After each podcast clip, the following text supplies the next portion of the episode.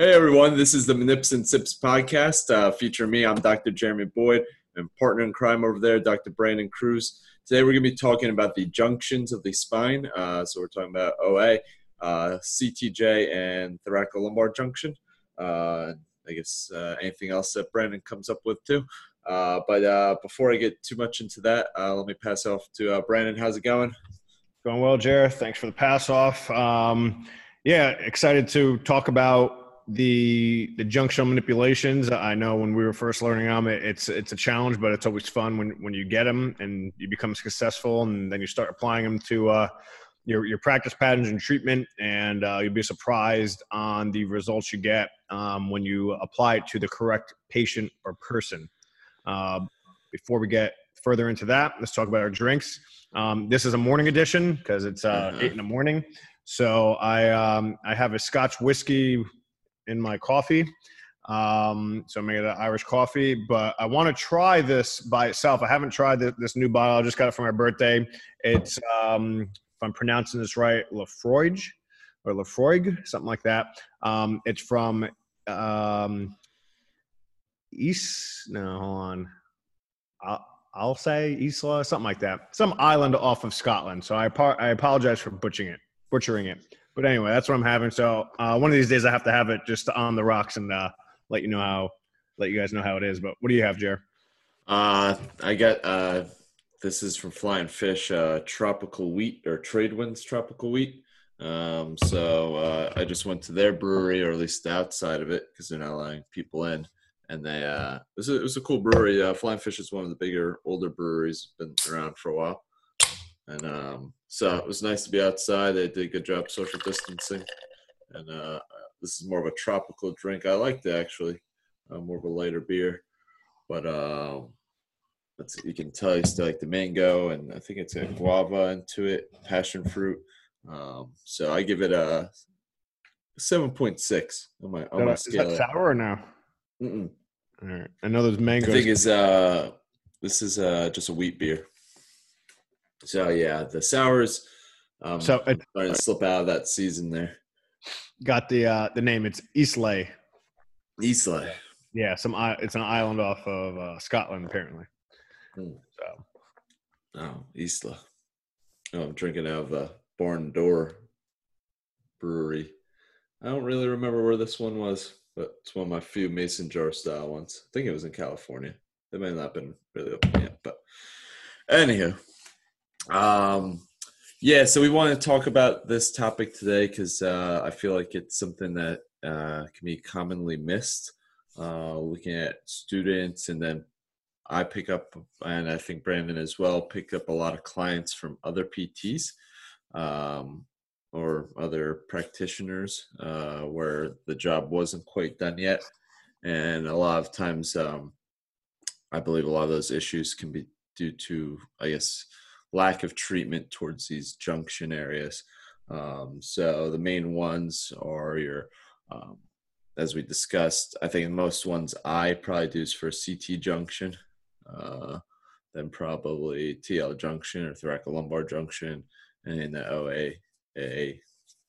Um, so, but um, Brandon, what about you? What's your thoughts on on these areas? Um, yeah, I uh, same. I, I do those three. I uh, I guess initially got turned too. on to, to the first junctional was uh, residency with that that uh, CT junction, the prone CT junction minute. Mm-hmm. Um, I find that was my favorite. That also I found that better than the uh, seated CT distraction one that you do. That's uh, my favorite. what's up? And that's my favorite one. Yeah, I, I, uh, yeah, I don't know. For maybe it's just the way I'm doing it. I just find that the seated one's a little bit more general. You get a lot more thoracic stuff. I feel like personally, I can target more specifically or as specifically as we can, um, mm. knowing that you know some of the stuff is non-specific. Um, that CT junction, and and I think with the junctional manipulations, we get to um, you know, really target the best of both worlds. We get that lower um, lower cervical region, and we get that upper thoracic region, and maybe the associated ribs as well as the uh, costal vertebral junction is attached to the thoracic vertebra. So you're kind of getting uh, a, a, lot for your money right there. Big bang for your buck. Mm-hmm. Um, I guess my second um, in the way I learned it and kind of those aha moments in my career was the CO um, or C0, C1 uh, junction for especially migraines, not so much cervicogenic headaches, but more migraines. Uh, that is a tough manipulation to get. Uh, you need quick hands. You need to really angle it uh, properly and um, make sure you're trying to be as specific as possible. Uh, and then last for me, I guess, was that TL junction, which I learned probably a couple years ago, and and really was able to, um, I guess, like like you were talking about, patients get better, but they kind of have that lingering symptoms, and uh, performing these was able to kind of drive home and get them that extra, you know, 10, 15 percent um, that they were kind of lacking. But that was my evolution. What was what was yours? Um, yeah, I guess I guess kind of similar. Um, it started obviously in residency uh, for us, uh, where we learned both those the prone technique and the and the seated. Um, I guess they call it the uh, the full Nelson technique. Mm-hmm. Um, I don't know why that one kind of worked better for me, probably because of a bony chest. Um, it just I don't know. It was always easy one for me. I agree, it doesn't get specific. Um, mm as as uh, like where you're putting your hands on the prone um, techniques. Just I don't know, you can get a lot better with that, but um, I do kind of say I say with like students and those sort of things. It's like uh, this is one who kind of just really kind of blow. I don't say the clients, just the students, uh, blow up the area. Um, that one I feel like you know some, especially for those stiffer individuals, uh, that one can do a good job. And you know, it's probably because at the time I was treating a little bit more of a geriatric population and getting people on their face and eye when they're a little bit older. Didn't couldn't couldn't get too many of them. But now again, it's just more my lack of experience and stuff. Uh, then, yeah, I believe you told me taught me the COC one technique. Um, yeah, I think that's how it kind of went. And I remember treating a lot of cervicogenic headaches um, and those sort of things. And I was just doing either probably some general, maybe cervical manipulations, and it's getting better than when I used to have these clients. And I think I just had like them do chin tucks and just like PA mobs. Mm-hmm. Um, and they would kind of be good, maybe some slight decrease in frequency or duration, but couldn't really fix them, fix them. Uh, and that's when I started really applying those techniques and starting to get really good outcomes. Uh, and then, yeah, in a, lot, a couple years, been doing that kind of rotational, um, thoracolumbar technique, uh, the supine one, and a couple others. Um, and that's been really good, especially for me. Uh, a lot of CrossFitters and Olympic athletes or Olympic lifting athletes um, whatever you want to call it, a hinge point, or um, they're just where they kind of arch their back into extension to keep themselves up for like snatches um, or those sort of things. That area is always kind of jammed up and causes uh, these kind of referral pains into the hip and the groin. And we start chasing that. And but I stop. I think for me, I think I might mention it in previous episodes. I used to get a lot of those classic impingement type of hips uh, with these CrossFit and Olympic athletes, and you know, just second nature was just like doing the belt mobs, and then I was like, let's look for a better solution. Um, I remember us discussing these things and uh, starting hitting the TLJ, and that was like money. Uh, all of them started to feel better. Uh, they started referring a lot of people because it was something that I wasn't the only one treating these individuals. They're getting either massage, chiropractic. So I think one or two people were going to another PT, like currently, like yeah. to a different state. Um, so that was kind of my evolution, um, and I've I've kind of learned and seen that these junction areas take a little for all of them. I'd say all the techniques a little more finesse than your just your standard techniques. Maybe that's why it's missed yeah. a little bit. Uh, I do remember how frustrating they were. I think I don't know if that was that old Pursue, your first spot. of you teaching me that CLC one and how I just wasn't yeah, fucking getting uh, it. I think that that's me teaching. What was that? It was it was oh, well pursue two really because I had two offices at at that time. I was in a gym, right? Yeah. Uh, and it was just when we started the continuing education company, right? And it was like, yes, all right, we're preparing for it. Techniques, make sure you know we we both are comfortable, yada yada. And that CO, that COC one is a is a tough. Um, mm-hmm. yeah, so that that was there. Um, I want to before we go back to before we talk about that, let's talk about that TL junction.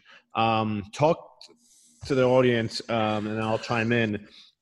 What kind of subjective report, uh, or maybe even some objective things you find that lead you to assess that TL junction in that population? Because you know, especially now nowadays, a lot of PTs um, or even chiros. I don't know if chiros are listening to us, but a lot of PTs are opening up in the gym setting. Awesome, great, you know, but are you missing something? Can you be more effective? How can you help these patients more? And what Jeremy and I have learned over time, it's really the mechanism of injury, um, and and kind of listen to that what that patient's telling you. If you can identify the areas that you can create a hypothesis of what to assess and check, and go to those areas and then confirm it, um, or you know not confirm it. Uh, from there, rule in and rule out. Uh, you'll be much more successful. So you know, for you one you know uh, therapist in the gym i mean hopefully you're working out as well so you kind of understand this a little better for your therapists who aren't in the gym you know we encourage you to understand movements of basically all the types of people you will work with from lifters to athletes to construction workers to moms to you know doctors whatever the case a desk um, you know someone who works at a desk or a businessman like trying to understand um, the movements and mechanisms of all these different types because that's going to help you greatly. But Jared, what are some of the things that some of these patients tell you that cue you in? Hey, let me check the TL junction, or like you said, you used to treat the hips.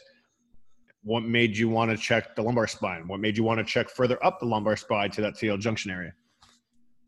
Yeah, and just build off the last thing you say is also builds rapport your clients, knowing what they're going through and that sort of thing. So you know, going back to our previous episode with Kyle, um, patient education, um, that's that's critical. But in regards to TL Junction, uh, yeah, so something that I, you know, again missed for quite some time, unfortunately, but um, you know, always learning and growing.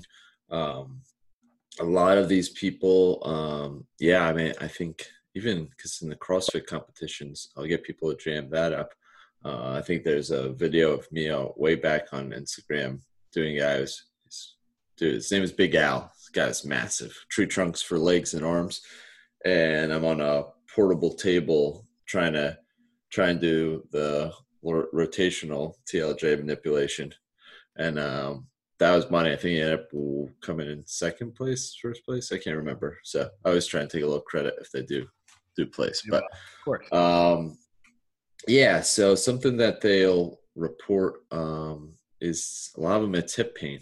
Uh, I'd say probably more often than not, they got that um, hip pain. Even they'll say the classic pinching at the end of the squat. They'll even like kind of C cup it, like here, like this is where it's at, or something like that. And it's it's it's guess PT human nature, be like, oh, it's got to be impingement or labral issues or something intra-articular. Uh, so it's OS muscles. Yeah, so it's it's like boom, you wouldn't even have to think more than that. It's like, all right, yeah, I already, I already can be the man for this person, um, and uh, they'll report something which I think we don't take enough credit for. Is a lot of these patients will say, "Oh, I'll ask them either they'll say in their subjective interview or I'll ask, you know, you have any issues anywhere else or um, I figure I think Ernie told me this and uh, he's a fellow, you know, touch each joint. Sometimes I do that. I'm like, any problems here, here, here. And, um, or if you get the body diagram, go through it. Um, but one way or the other, the patient reports this like a stiffness of the back, or always have back issues or those sort of things. And I think a lot of times, or maybe I did, um, but you know, watching students and those sort of things, or residents, something like basic like that, that I, I have like a stiffness in my back sometimes. Oh, okay, and then you just let me keep focusing on the hip, and I think that's a big telltale sign um, that there's something potentially going on also in the back um, for those individuals. Uh, mm-hmm. And once I started connecting that dot of that anterior kind of intra-articular hip pain with you know the stiffness of the back or those sort of things, that means you know I should probably at least check that area more thoroughly. You know I do like active range motion with overpressure, but oh yeah, it's tight, it's stiff, and those sort of things, and um, you know you start diving into some more questions. Do you feel like they're connected or correlated? Uh, sometimes they do, uh, sometimes they don't. But um, you know, besides that, you know, having pain in the back, uh, even just now at this point, if you're reporting pain in the back, I'm obviously going to assess above and below thoracic spine, those sort of things. But as, as we said here, you know, a lot of times pain is a liar. Um, where it is is not, um, you know, the origin. So they'll be like, oh, here, and especially if they're coming from, you know, physicians or something like that. Not all physicians, some I'm starting to see better physicians. They're like, yeah, those things are normal, but they're like, I get this L4, L5. Or I'm, I'm like, like I got herniation. I'm like, let me guess, L4, L5. They're like, mm. oh yeah, how'd you know? I'm like, it's like statistically, you're gonna probably have one. Uh, um, but they're, you know, they're they even kind of know where L4, L5. I don't know if they've done enough research where they're like, oh, it's right here. And then you start playing around with their TLJ, and it's like, wow, it's painful there, and I'm feeling it at L4, L5. Um, so that's kind of I'm I'm assessing pretty much for all my low back pain patients, uh, and then any of those hip pain, um, and then going into the objective side of things. Yeah, I can say those individuals they'll have a positive FADIR, fader. I don't know how you guys want to talk. F A D D I R. So the flexion, mm-hmm. adduction, internal rotation test just can jam up that hip. Uh, a lot of people say it's for impingement. We know those you know those tests kind of suck, um, but they can have a limited log roll. They can limited internal rotation. They can have pain in their hip and groin with this, and that's you know used to be good enough for me to be like, all right, uh, just take my belt right there. Won't even finish up the rest of my exam. Start mobilizing it. Like, oh, it's a little bit better. I'm like, okay, great, that's it.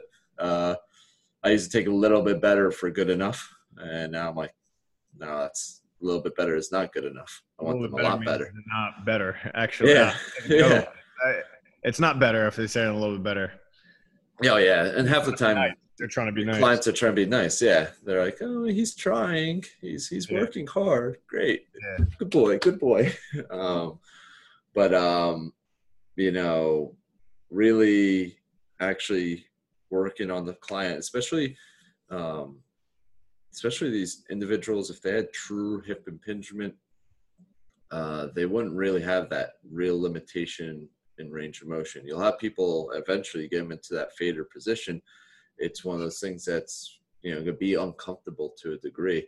Uh, the body's not really meant to move like that. But if you're winding them all the way out and their foot's like 10 feet off from the table, um, and they're like, yeah, that hurts. That's it. I'm like, yeah, is it really a intra-articular hip mm-hmm. issue if they're having more than like 30, 40 degrees of internal rotation? Probably not. So kind of actually diving in, going a little bit more. Uh, I put a lot of weight into essentially palpation or you know assessing the mobility of TLJ. Uh, I'll do the CPA or bilateral UPA. And if you put enough weight into it, you got to think they have a lot of weight coming down on them, at least in my population of Olympic and, uh, you know, CrossFit athletes. Um, you know, you have to put a little load through that. And then all of a sudden they're feeling it in their hip not just oh I feel like my back because you know a 190 pound dude pushing down on me. No, it's like oh I feel that reproduced in my hip. Yeah.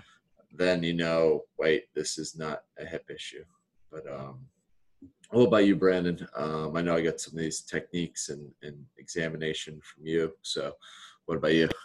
Yeah, I mean, you, you said a lot um, of what I would say, but uh, just to kind of fine tune, because um, I know you and I are very similar in thought, which is could be good or bad. Uh, yeah, unilateral PDAs I find to be more um, effective or, or, more provocative for patients. Uh, you're loading up that one side. Um, patients talking about deep achiness by like their greater trochanter, um, usually bilaterally, especially in that weightlifting uh, population. You know, squatting uh, or overhead. Um, overhead squats, regular squats, cleaning and jerking, snatches, stuff like that. Um, that population. Uh, football players, linemen, I've seen, you know, especially because they're in that kind of three point stance and then they're driving up into lumbar extension against the guy. Um, uh, I'll see it in those. So uh, a lot of patients will report like they hit their hips or they try and roll it out or they use those massage guns to try and get mm-hmm. relief and like they get no relief at all. And it's because they're treating the site the the area the site of where the pain is and not the origin like you were talking about. Um, also that tl junction can refer down to that um, sij region um, or anterior hip like you were saying. So really those those three i find that um, that p to a mobilizations and they'll clear up quick. We're talking like probably what two to four sessions there on, on those uh, people uh, um, yeah it's usually yeah, money like one to two, and it's usually something they've been dealing with forever.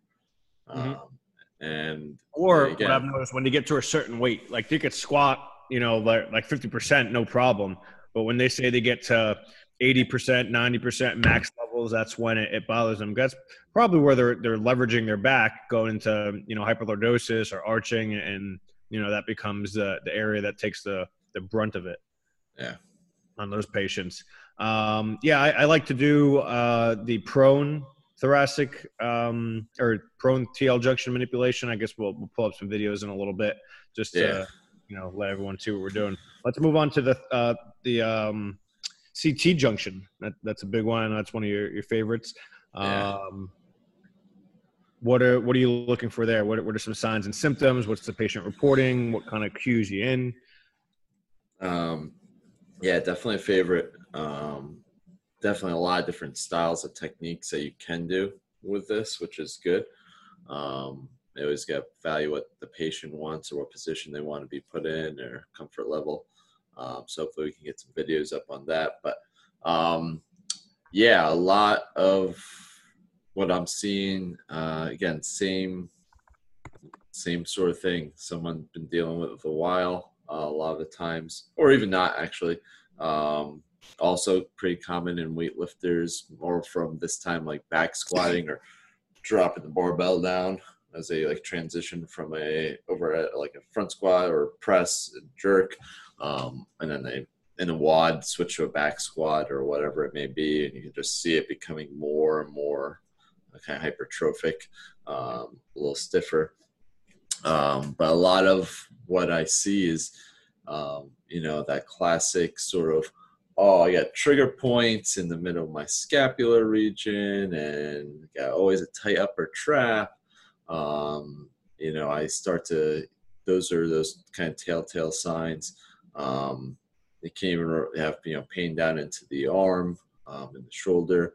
Uh, but um, yeah, that's, you know, those are the big ones. Anytime I see like people are like this and they get the guns and the lacrosse ball up into there, uh, and with no luck, but they'll do that for months and months. But um, those are kind of the big things that I see. Um, from a movement perspective, they don't have really um, like much like thoracic extension and uh, I feel like cervical extension is usually kind of something I feel start to um, be if it's like a true like just CT junction. They're like can't get back there. They'll like capital extension and they'll be like this and they'll and they'll actually truly get all the way back because that mm-hmm. seems like that jams it up more.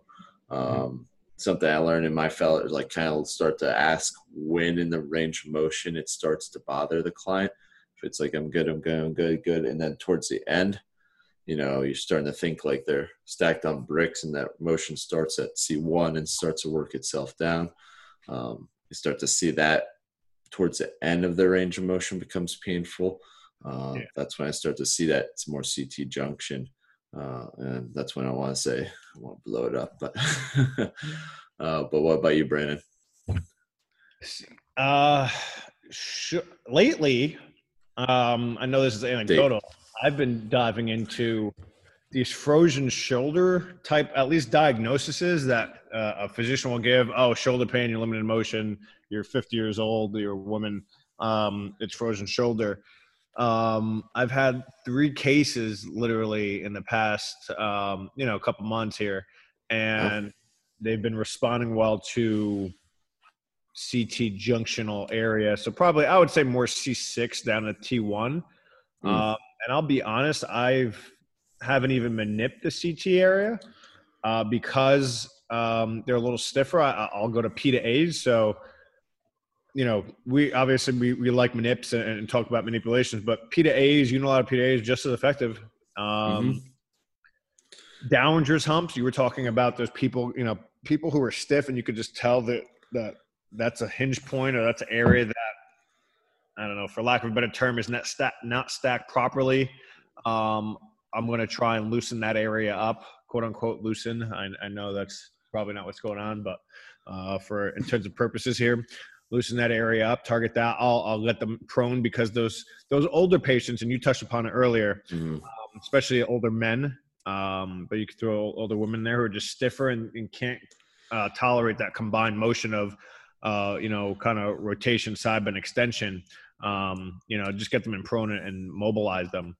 So uh, mm-hmm. I find that you, you said it with the referred pain patterns, that somatic joint referral. Usually it's um, pain into the shoulder blades or, or, feel like they have trigger points, pain that's always kind of hopping around.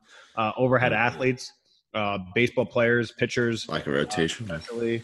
Um, possibly gymnasts. Uh, you talked about uh, weight, Olympic lifters or, or, CrossFitters when they're overhead pressing and, and, jerking. They have a lot of weight, a lot of stress there.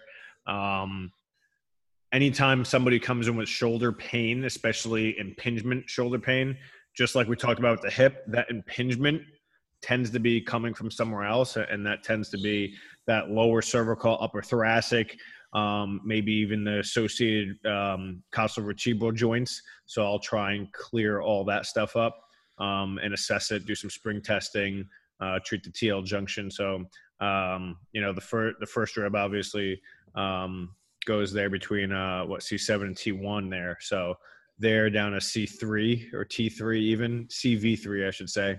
Um, vertebral joint three and thoracic uh, spine three is usually where I'll try and try and work out. And, and just to define these these junctional zones for everybody, um, TL junction is defined at least um, in text uh, T10 to L2.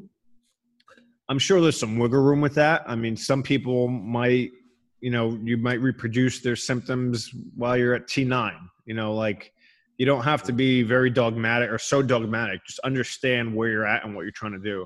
Um, CT junction we're talking about C6 down to um, T2 and then obviously our C uh, or C0 C1 is is self-explanatory to that but maybe you could throw in C2 there as well. But um yeah I think yeah what was I talking about? The uh, the shoulder pain, and impingement. Yeah. Um, I, I'm assessing the neck. We've talked about this before yeah. on the show, but uh, clearing that that TL junction seems to kind of drive home the point.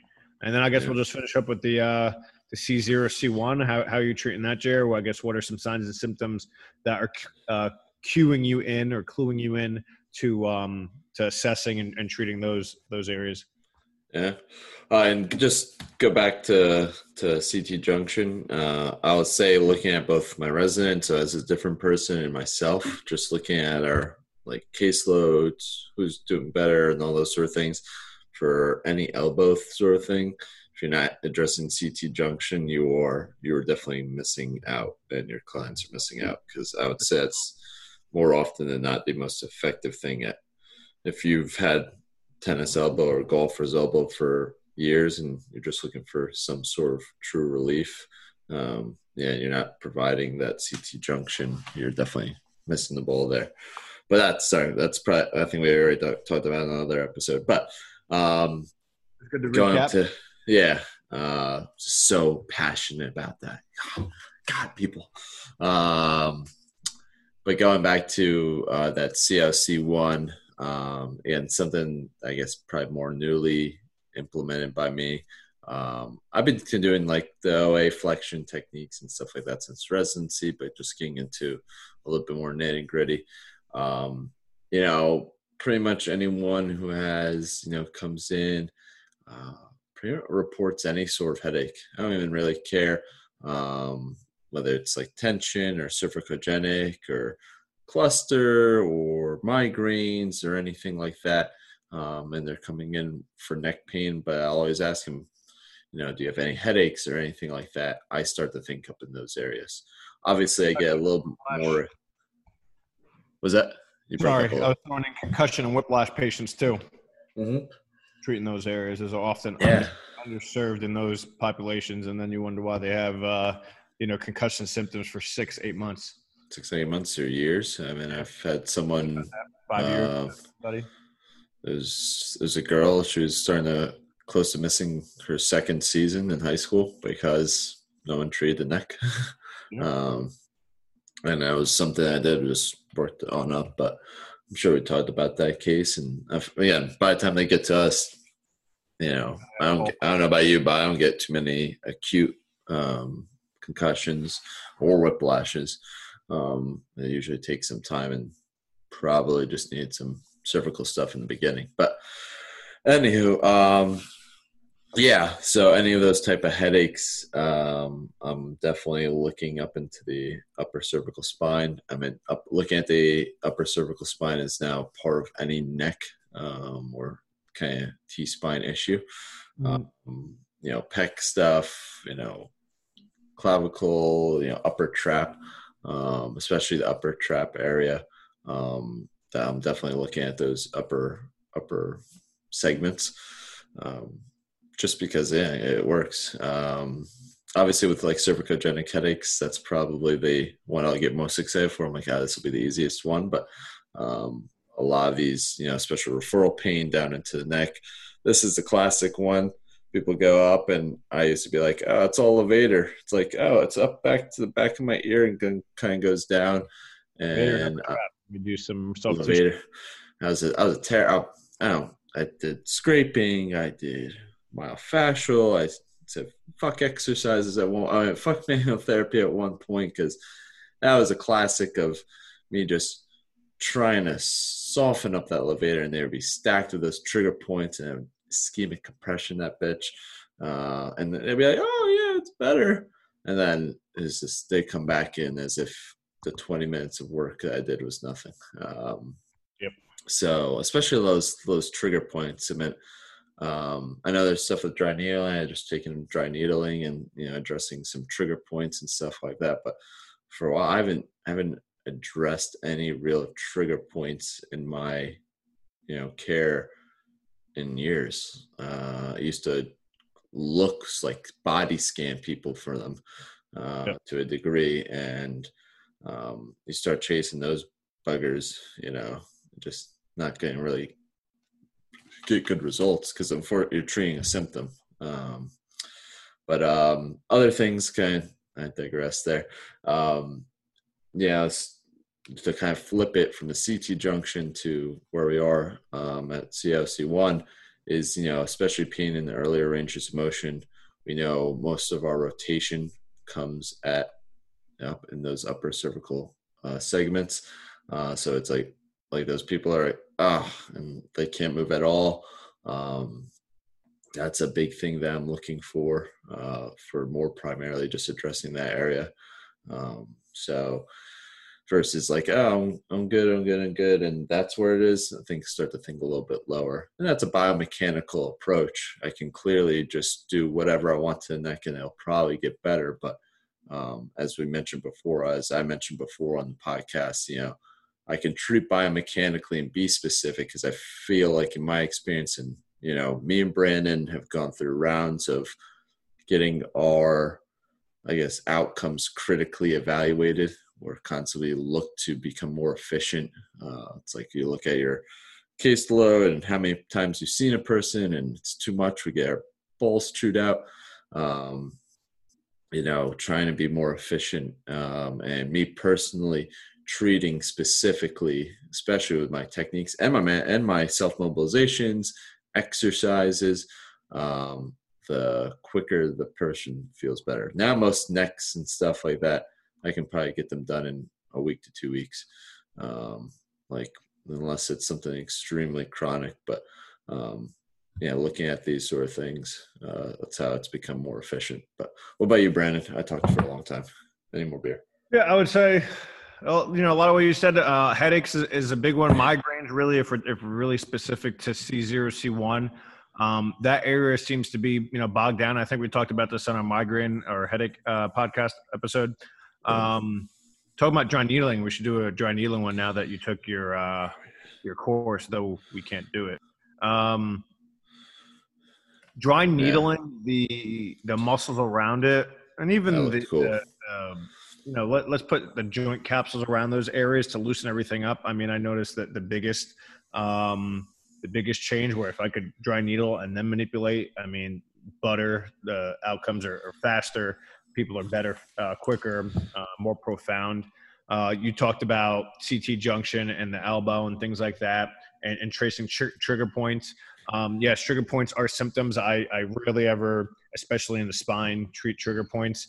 Um, I'm treating the multifidi of that level, and maybe am I getting somatic uh, changes as well? Probably and possibly, but um, you know, needle needle that C that CT junction area. Bless you, bless you.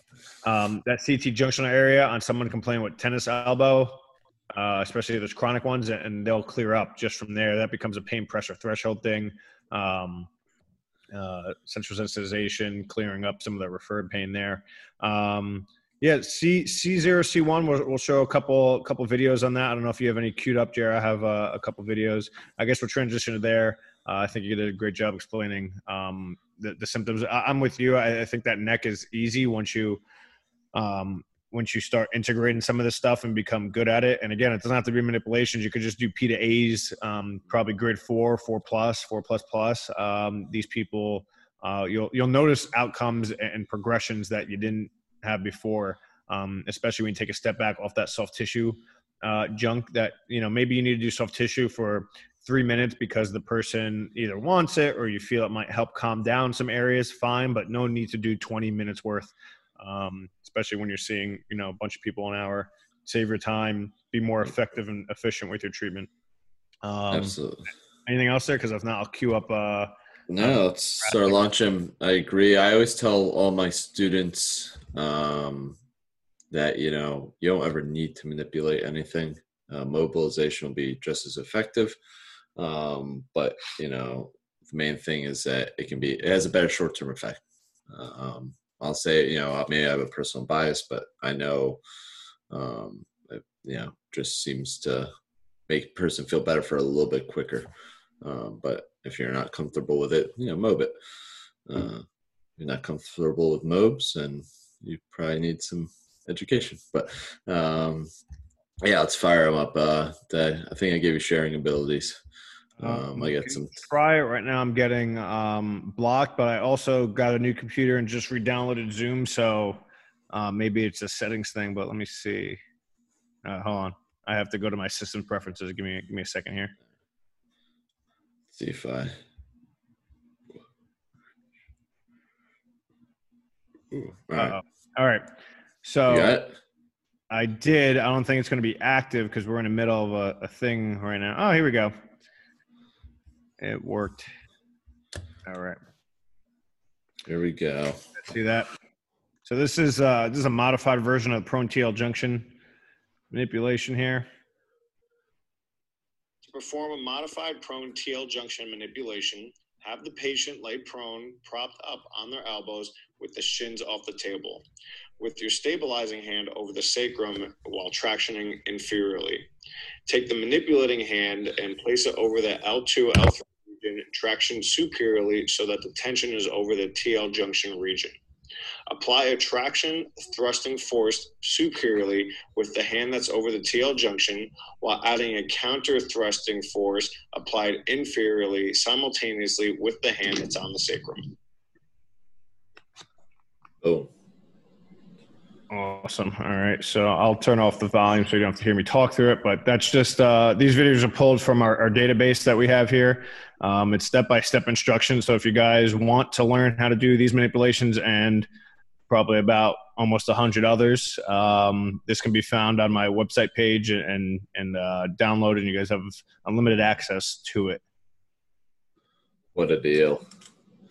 But uh, Let's see. Upper thoracic.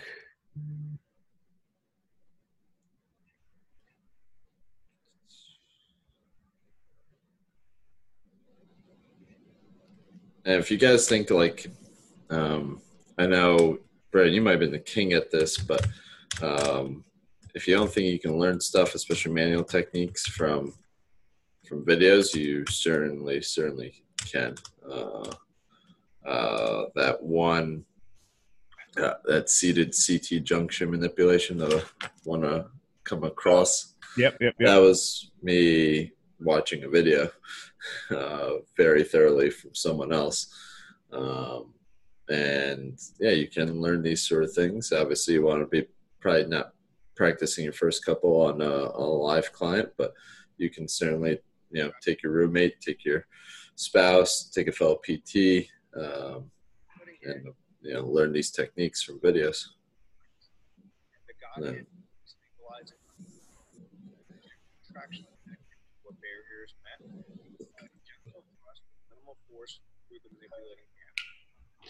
So this is a supine OA distraction technique, a little easier than that rotary one I'm about to show. Um, this one probably more non-specific, as you're probably going to get a lot more in the cervical and even all the way down to the CT CT junction there, but much easier to learn than what I'm about to show you. Jay, do you have your? Um, I might have a video of you here. Oh, we have the CT CT junction one. I totally forgot about this one. This one's a good, yeah. This was a this is a great mob. Yeah. I'll be honest, I don't really I don't manip this one as much, but a great mob for it because it's tough to in all the positions to really mobilize CT junction. So I think this is a great one, um, personally. And I think I mobilized in this whole video and then just show the thrusting component at the end. At the end.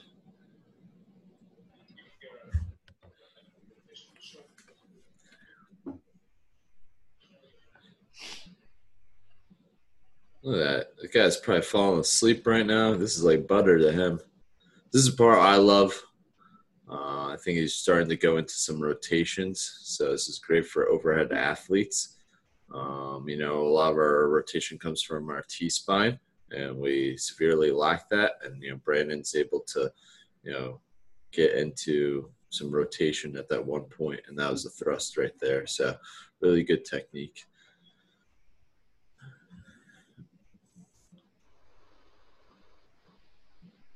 We'll go to the prone one here.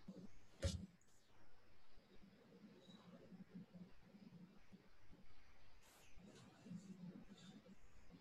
perform this junction variation, have the patient lay prone.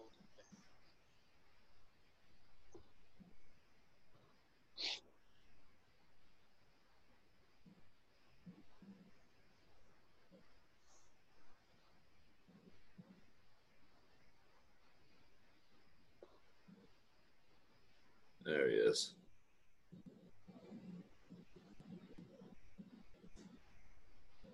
So, is there at least probably there's a prone, there's just two prone versions. There's a supine, two seated, three seated. So at least six, seven techniques to get Yeah, that we- CT junction. We have a lot of variations. Here you go, Jared. you- This is actually you demonstrating here. We'll finish boy. up this one for the audience. Scared. Or to see some people Mm. That voice. You poor people having to hear this. Especially, is it working? I'm still just seeing you, my man. You sharing it? I thought I was. Maybe not. I'm just watching it by myself over here. It's a work of art if I'm in it, so you know, watch away. But you know, don't deprive the people this. Mode right there. Let's go back to the beginning. There is that now. Is it up? Oh yeah. Now, oh, now we're on full screen, baby. Yeah. Look at that. Woo. All right. And shout out to my that's my student Jamie who decided to take our course. Yeah, this was what our early March course, right? Right before Early COVID. March course. Yep. So I'm probably making fun of her, as I typically do.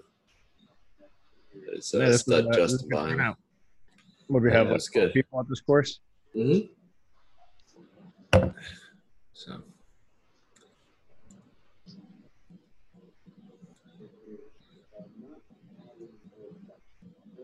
So just making kind of cues a lot of time with when I see students because it's great that we're starting to see some more manipulations in some schools, but a lot of the students kind of add that force flexion into the CT junction manipulation uh, of the neck, and that's what I'm saying not to do because most often people have pain, uh, especially terminal end range of their cervical range of motion.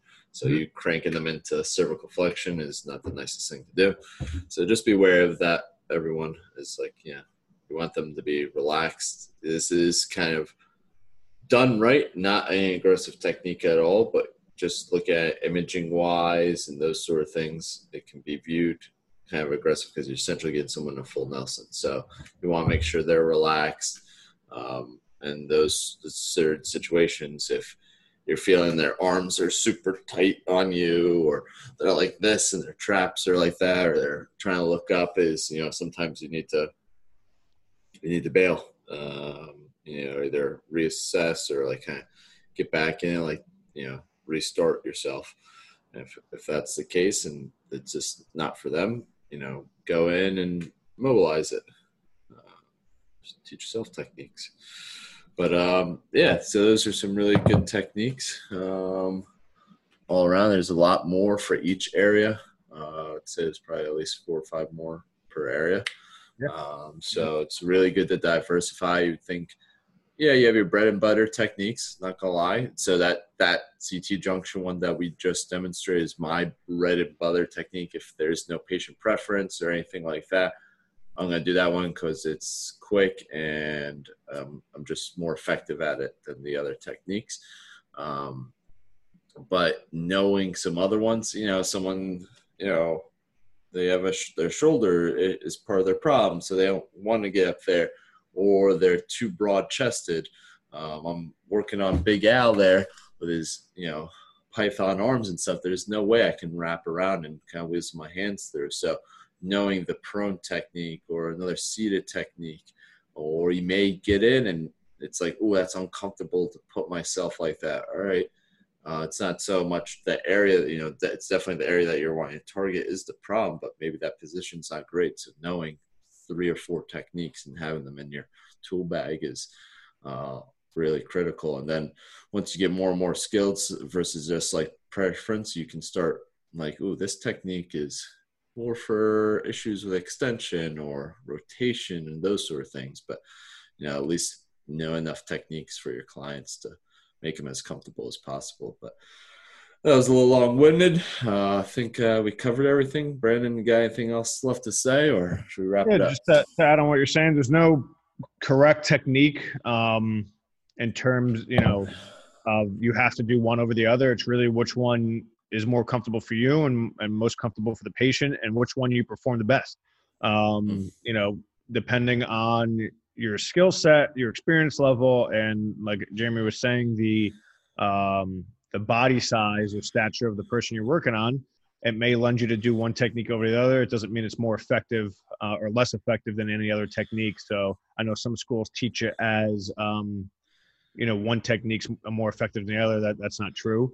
Uh, hence why Jeremy and I created this library here of over a hundred uh, variations and techniques to, to so you guys can have access to um, a, bunch of different um, variations and, have uh, I guess step by step instruction to do it as well. So that's on uh, my website, pursueptnow.com. Click on the uh, virtual learning section and, and it'll, it'll be there.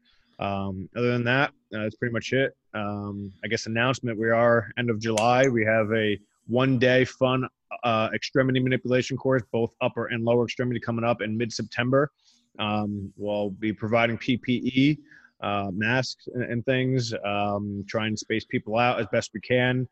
But um, that course is coming up in uh, six weeks, so hope to see some people there. Uh, any questions, please ro- reach out to us. And, and Jeremy, uh, I won't take that thunder from you. You usually, so it's the only do thing it I well. do good at. you do it well. So uh, I'll hand it off to you. Shining moment in life is the Yeah. conclusion of this podcast. But yeah, Right. anyone who goes that course, I'll give you a free Nips and, t- uh, Nips and Sips t-shirt. Super Yeah. rare, legendary shirts. Limited edition. feel like butter on your body. But um, yeah, uh, yeah. If you have any questions, comments, concerns, want you know, you know, chat a little more, a little clinical dialogue, uh, you can reach us at Nips and Sips on Instagram and Facebook. Um, we're also uh, me personally. I'm at the Decent Doctor and Trifecta Therapeutics. Brandon's at Think Like a Fellow and at Pursue PT now. Uh, yeah, thanks for listening guys. Great episode, and uh, I'm, right, I'm out. But cheers, everyone. Cheers.